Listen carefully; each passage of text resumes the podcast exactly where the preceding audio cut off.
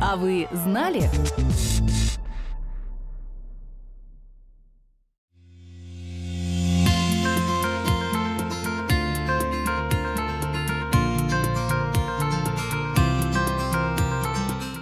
Двадцатого июля отмечается Международный день шахмат.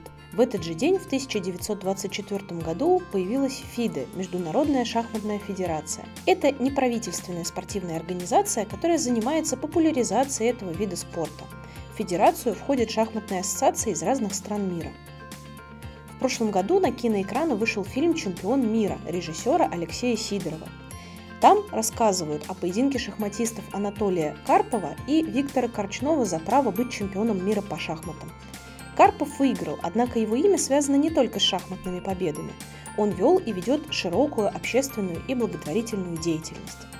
Так, с 1982 года он занимает пост председателя правления, а после и президента Советского фонда мира. Это миротворческая, благотворительная, неправительственная организация. А еще Карпов занимается реабилитацией людей, попавших в тюремное заключение – в 1999 году он вошел в состав попечительского совета при ФСИН, Федеральной системе исполнения наказаний, и вместе с единомышленниками запустил там шахматную социальную программу. Так он и стал играть с заключенными и в тюрьмах, и позже онлайн. Как рассказывал сам Карпов, шахматы могут уберечь человека от повторных преступлений. Когда он выйдет на свободу, всегда можно прийти в шахматный клуб. Там и единомышленники, и работа.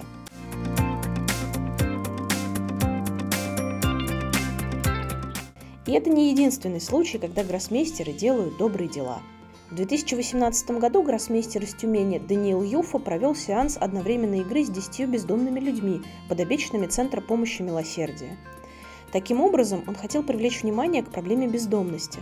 А шахматы так и остались в центре помощи. Решили каждую неделю проводить соревнования среди подопечных на звание лучшего шахматиста.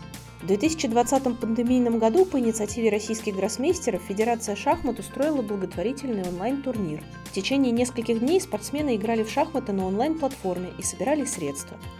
Турнир транслировался по телевидению, его поддержали Министерство спорта РФ и благотворительный фонд Елены и Геннадия Тимченко. А все собранные средства, больше 25 миллионов рублей, шахматисты отправили больницам и врачам, которые боролись с COVID-19. Это, кстати, не первый благотворительный шахматный турнир. Еще в 2018 году появился проект Legal Chess. Это фандрайзинговое мероприятие, во время которого в шахматы играют юристы, их друзья и дети. Его тоже приурочили к Международному дню шахмат. С тех пор турнир проходит каждый год в поддержку благотворительного фонда «Подари жизнь», который помогает детям с онкологическими, гематологическими и другими тяжелыми заболеваниями. Например, в 2021 году турнир помог собрать 700 тысяч рублей.